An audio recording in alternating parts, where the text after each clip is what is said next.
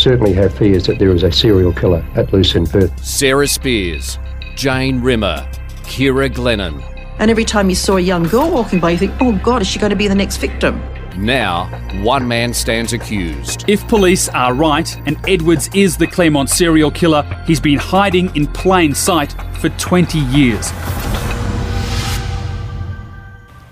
The forensic officer who found crucial evidence, including clothing at Karrakatta Cemetery, today in court solved an unanswered question. This is day 29 of the trial. Welcome to Claremont in Conversation. I'm Natalie Bonjolo, joined today by Tim Clarke from the West and Alison Fan from Channel 7. Welcome to you both. Hi, guys. Thank you. This afternoon, you heard evidence from the man who actually found the items belonging to the 17 year old rape victim. Can you talk us through what he found? Yes, so this is Sergeant Adam McCulloch. We, we, we prefaced him a little bit last week um, as the, the the McCulloch in AJM, which is the, um, the, the signifier that a lot of the crucial um, exhibits, particularly from Ciara, have on them. But um, he also had been working at forensics for so long that he was also he was also involved in the uh, in the Karrakatta rape um, investigation some years earlier um, and was in fact the officer on the scene that took um, was taken to the scene by by um, other detectives, and then um, found the clothes, um, shoes, the shorts um, of the, the victim of the Karrakatta rape, and took them into his possession as exhibits. And, and as we know, the particularly the shorts are very important because they are said to contain fibres that, that link to the uh, the other Claremont um, crimes. So um, a, a, bit of a coincidence, but a happy coincidence, I suppose, in that uh, they can have a, an officer who, uh, who, who spans this investigation from, from start to now the near near the finish. And we'd heard in previous podcasts there was this confusion over the labelling of the clothing, whether it was a skirt and was it shorts, and, and people were asking us, uh, listeners were questioning, you know, could it be a pair of skorts? Um, was this explained today? Um, there was some confusion because the pair of shorts or the skirt, whether they were joined uh, to make it uh, one of those what we used to call um, or some. There was a it was a very unusual thing where it was joined, but it re- really looked like a, a, skirt, but was was in fact joined at the crotch, so that made them a pair of shorts. But um, yeah, there's been a lot into that, and it's interesting, isn't it? I mean, to we've we've see these inconsistencies, but then just like that, someone can then maybe step forward and explain why we've been been hearing it sort of reported in a certain way. Yeah, I mean that's the nature of a trial, I suppose, and, a, and a, certainly a long trial like this one is is that you you know you've got to do it in some sort of order, and there will be questions raised uh, earlier on in the trial, which will then get answered when when when witnesses get their turn to, to give their evidence, and that's what happened today. Mr. McCulloch said, "Yes, it was me. I was the one who wrote um, skirt." Uh, and, and, and panties on this uh, on this bag that actually we, they now being described as shorts. Um, I mean, realistically, it doesn't really matter whether they're a skirt or, or, or a skirt or a short. Um, what does matter is that the, the fibre that's on, on that material and, and, and how it got there and, and where it came from. So so yeah, there was there was one of one little question um, answered today, but Mr. McCulloch's more important role really is, is, is was that of the exhibits officer in Ciara Glenn's post-mortem because we, we, we got to hear the start of his evidence where he described how he was given all these exhibits that were being taken from the body, um, including the, the, the, crucial fingernails and Ciara's shirt, and he was the one who was given the responsibility to put them into the packaging, whether they be yellow top containers or in the shirt's case a, a, a brown paper bag, um, seal them up, label them, and then um, hand them off to uh, to where they needed to go. And of course, what's also coming out is um, some detectives had quite a bit of knowledge about DNA. And not DNA so much, but contamination and cross contamination. Others have said they had no knowledge of it at all, that uh, there was nothing in the regulations or procedures. But a couple of the detectives who've obviously um, looked and educated themselves by reading things at the time are quite adamant that they were very, very aware of cross contamination, what not to touch, where to walk, uh, exclusion zones, and, and that sort of thing. You- I think probably a couple of the younger ones um, are quite cluey about what, what they did and what they didn't do.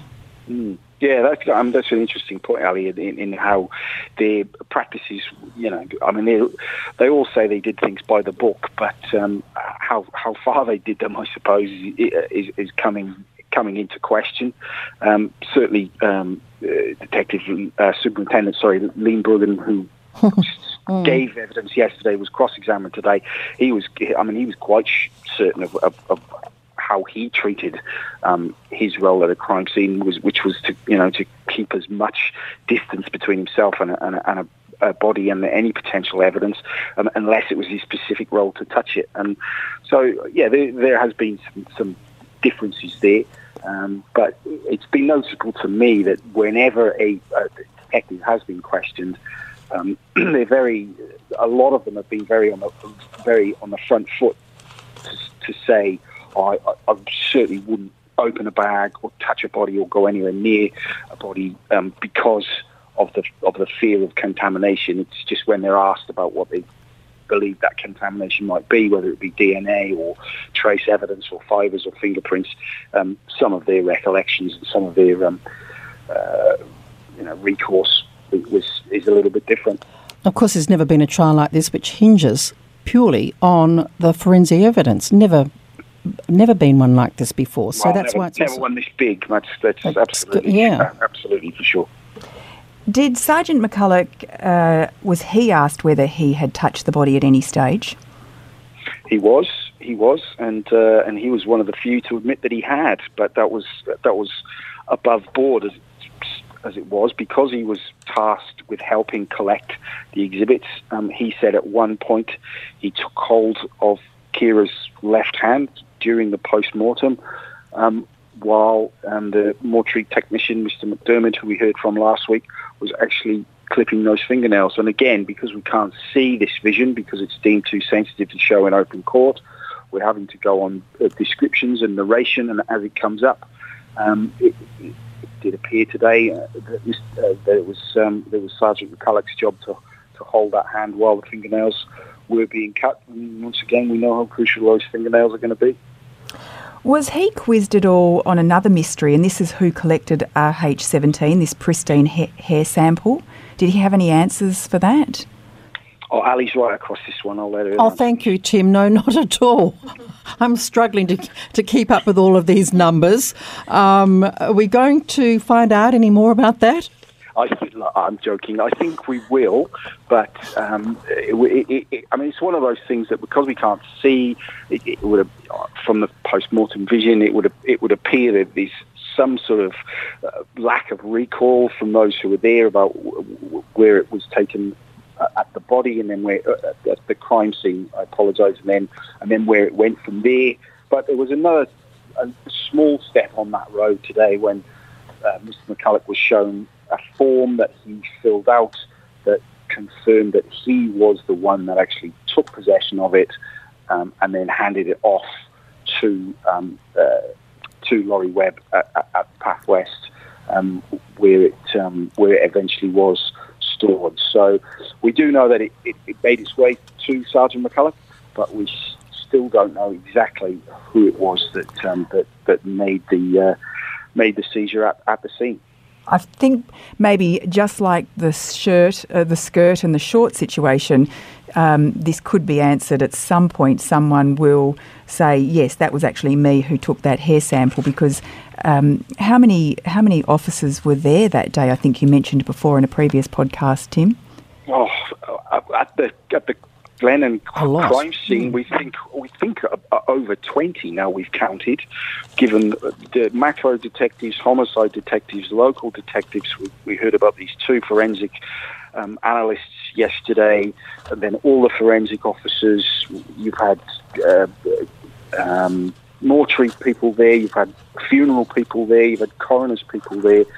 So yeah, it's an absolute multitude of people uh, at such an important crime scene. But once again, we know the magnitude of this, this investigation, and this, this the, the discovery of Ciara's body was the absolute pinnacle of it, I suppose, um, up until maybe eight weeks ago when the trial started.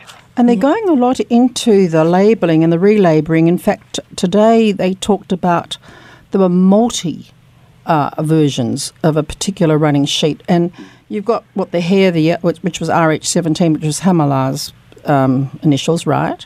And then it goes to AM, and a few of them were written over each other on the um, evidence, well, the photographs that we were shown. Um, in fact, today's account from the cross examination was quite quite an unusual, bizarre. He, he gave him a spelling test. And, and again, that was only. I thought, gosh, where's this going? How do you spell maggot? And then how do you, how do you spell entomology? And then down the track, we learnt that his misspelling was the only way he recognised the writings of the, these various running sheets because he spelt maggot, M A G A T, entomology, he started with ANT and then got completely lost. And we thought, well, where is this going? But then down the track, when he was asked to identify which was his writing and which wasn't, they could tell because he con- was consistently spelling maggot as M A G A T and entomology with an A N T. So they could distinguish because there were so many different rewrites and versions of the one, one account of collecting exhibits. Mm.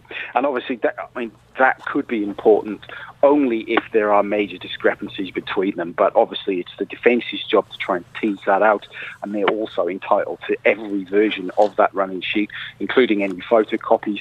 I think the original was eventually, uh, you know, uh, seen and, and, produced in court by the prosecutor, Carmel Barbagallo. Uh, and the, the, judge at the end of it said, "Well, why do I need this one as well?"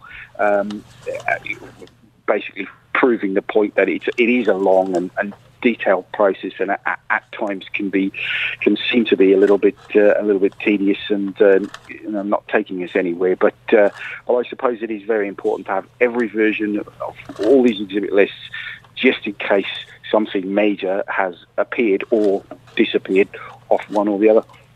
So this cross-examination was of um, Superintendent Limbergen, who was on the stand yesterday.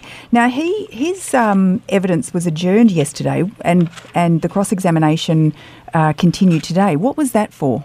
Well, that was because Paul Yovich um, wanted a bit more time to prepare his cross-examination on an issue that rose yesterday that he had not been told or not uh, not aware of fully. And in fairness, the judge said, yes, you can go away if you want to. He said, look, I might not find anything, but I want to have another look at it. Uh, there's been a little bit of argy-bargy about discovery, what's been given to the defence and what hasn't been. Not very much, but enough that it'll cause an adjournment so that the defence can have an, a closer look at what's been presented to see what they want to pick holes in the next day. You also heard from another mortuary technician today. What information did he have? Yes, so this was um, a colourful looking gent called Brian Mushmore, um, who'd worked for many, many years, as a lot of these mortuary technicians appeared to do, um, uh, in the one spot um, in the state mortuary. Um, and he was, in, in particular, he was asked about a, a couple of things that he'd never been asked to do before. Um, in particular, talking about Ciara's hair, um, the, or the hair mass that was taken from her body during the post-mortem. Um, to briefly recap, we know how important this is going to be because there were multiple fibres found in it when it was eventually examined as a whole many, many years later, in fact, after Mr. Edwards' arrest. But at one point, Mr. Mushmore said that he had been tasked by his boss, Mr. McDermott, to take the hair mass um, as it had been stored, which it was in a plastic bag, and to place it in this so-called billy bucket, which are just the plastic buckets with the lids on top. Um, and but but we never really got to hear why he was asked to do that, and he could only testify to the fact that he had been asked to do it, and he did it. Um, but during that, he was obviously again asked, "Well, what clothes did you wear, and what you know what what was your process, and, and how, how how much care did you take?" Such to the point Mr. Mushmore, as he appeared in the dock today, um, was a very hirsute gentleman with a with a resplendent grey beard, which which which came way down to the almost to the middle of his chest. So uh, we know how important contamination and hairs and fibres are. So Genevieve Cleary, the defence lawyer, quizzed him on did he have that beard then? When did he get rid of it? Uh, if he did get rid of it, and Mr. Mooshmore quite candidly said, well, I got divorced in 1992, so I cut it off. And then I only grew it back 20 years later. So that, that's the type of detail that we, we are getting into now. Um, forensic detail, and if you pardon the pun again, because the defence is looking for any tiny inroad possible source of, of, of contamination and uh, and that that was uh, Mr. Mooshmore's contribution to that uh, that part of the trial. When the witnesses are asked these, you know, really minute details, uh, do they react in any way, Tim? um, some have quizzical looks on their faces. A lot, most, I've got to say, most are taking it. Well, no, I, I, will say all are very taking it very seriously. Um, some are a little bit confused by the question, but most of the witnesses um, take their time. And, and, and, if they need to think about it, they're obviously given as much time as they need to to think about their answer because it's very important because they are under oath and uh, and they, they've sworn to, to tell the truth, the whole truth, and nothing but. So, um, but yeah, there, has there, been a few little raised eyebrows and uh, and and head tilts, at particularly at the defence uh, line of questioning. But uh, the witnesses, it's it's not theirs to reason why. It's just there to answer the question. And he was very precise about exactly wore, why he wore double gloves and, and so forth. The, the detectives, too, have been questioned about what they wore, but they said they followed the orders. They were very much under the instructions of the forensic pathologist while they were in the mortuary. They just did, in fact, the guys that were recording it were just being told what to record uh, because the uh, defence said, well, when, when, you're writing this down, he said, well, I'm just not writing it down from my observations. I'm writing it down what I'm being told and what's being described to me. So um, they were very much following the forensic pathologies, uh, pathologists rather at the time. I mean, it's very interesting, and what you've both mentioned is this this 23 year time gap between the serial killings and this court case you know, it really is testing the memory of every single witness who stands up. Well, I was talking to the cameramen afterwards who were all called to the scenes, and very few of us can remember exactly what happened. We can remember, as the policeman said, things that are vivid, that are not of relevance, uh, you remember, but the other details, it's a long time ago. Yeah, and what's, I mean, most also being tested now is the is the, the strength of the of the forensic and, and investigative processes at the time. Uh, I mean, anyone can be excused for having a memory lapse or not remembering any details, let alone all the details from that long ago.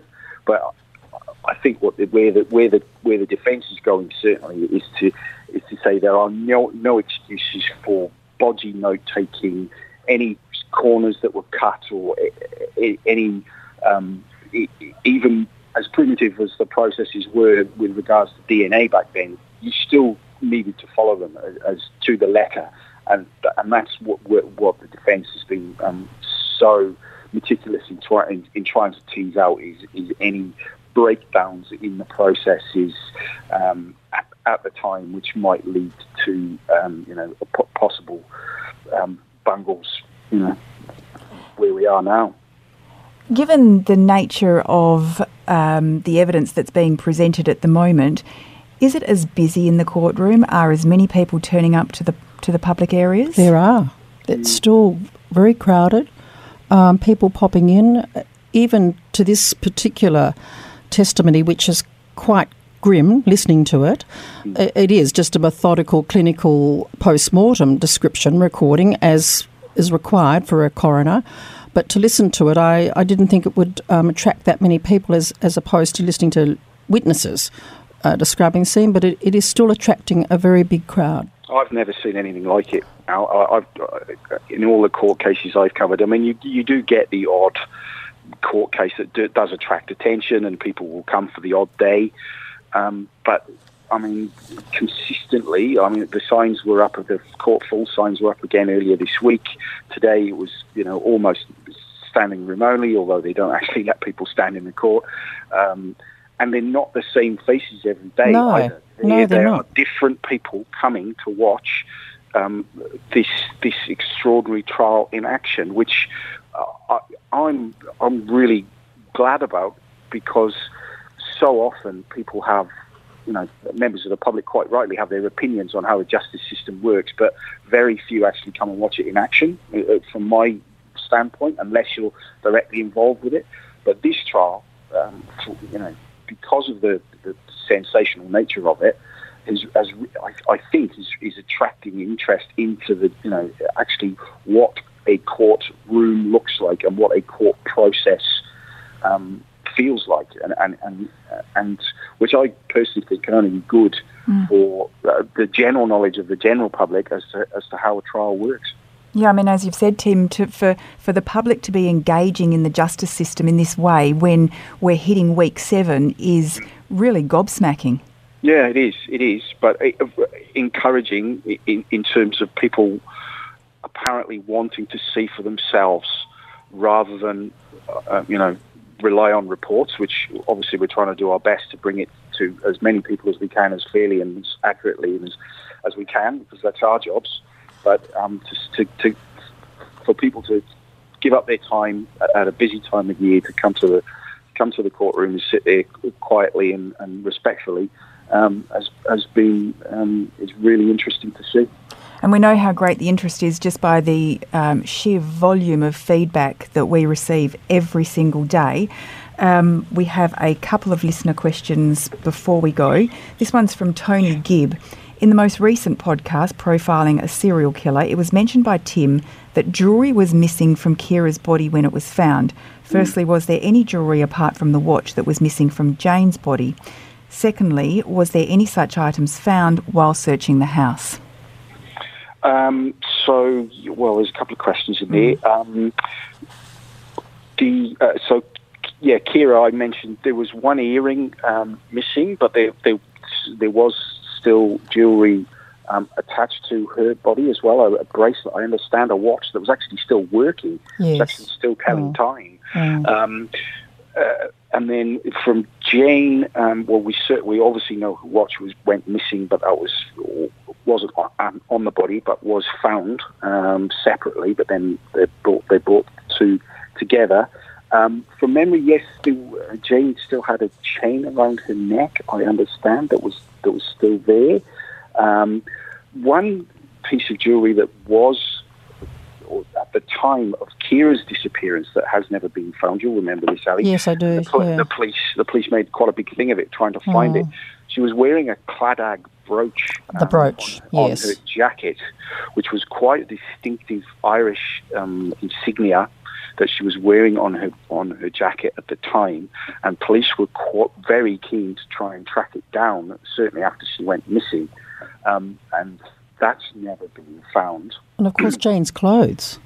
Well, I mean, that, I mean that is the obvious missing item uh, uh, from that scene. All of once them. again, they've never been found. Uh, And in terms of the search, I, I, I, I take it from that that Toby means when uh, Mr. Edwards' house was searched. No, uh, there was nothing of of uh, linking him directly to either of the young women. And uh, um, if they had, um, you know, there might be that that might have been a completely different outcome. Uh, and from Maria, do you know what type of evidence will be brought to the judge that links Mr. Edwards to the murder of Sarah Spiers? In previous podcasts, it has been mentioned that this is the prosecution's only chance at convicting him for that crime. However, we have heard very minimal evidence. Well, there is none. She's Yeah, never been so found. it. There is none.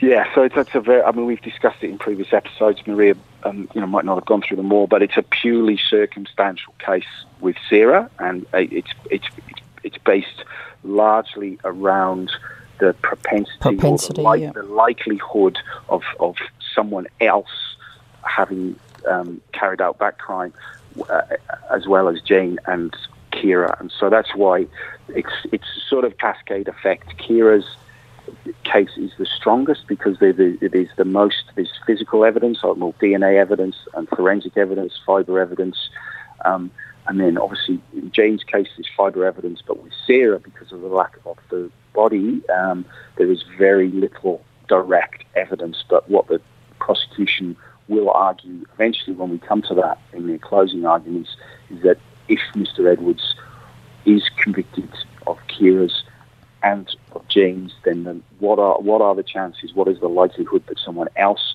could have committed this other crime at the same time in the same geographic location, um, at the same time of night, um, at, on a weekend, um, other than the person who um, killed um, Jane and Ciara. So it's a purely substantial circumstantial case, and it's very and it hinges very much on the verdicts in, in the other two.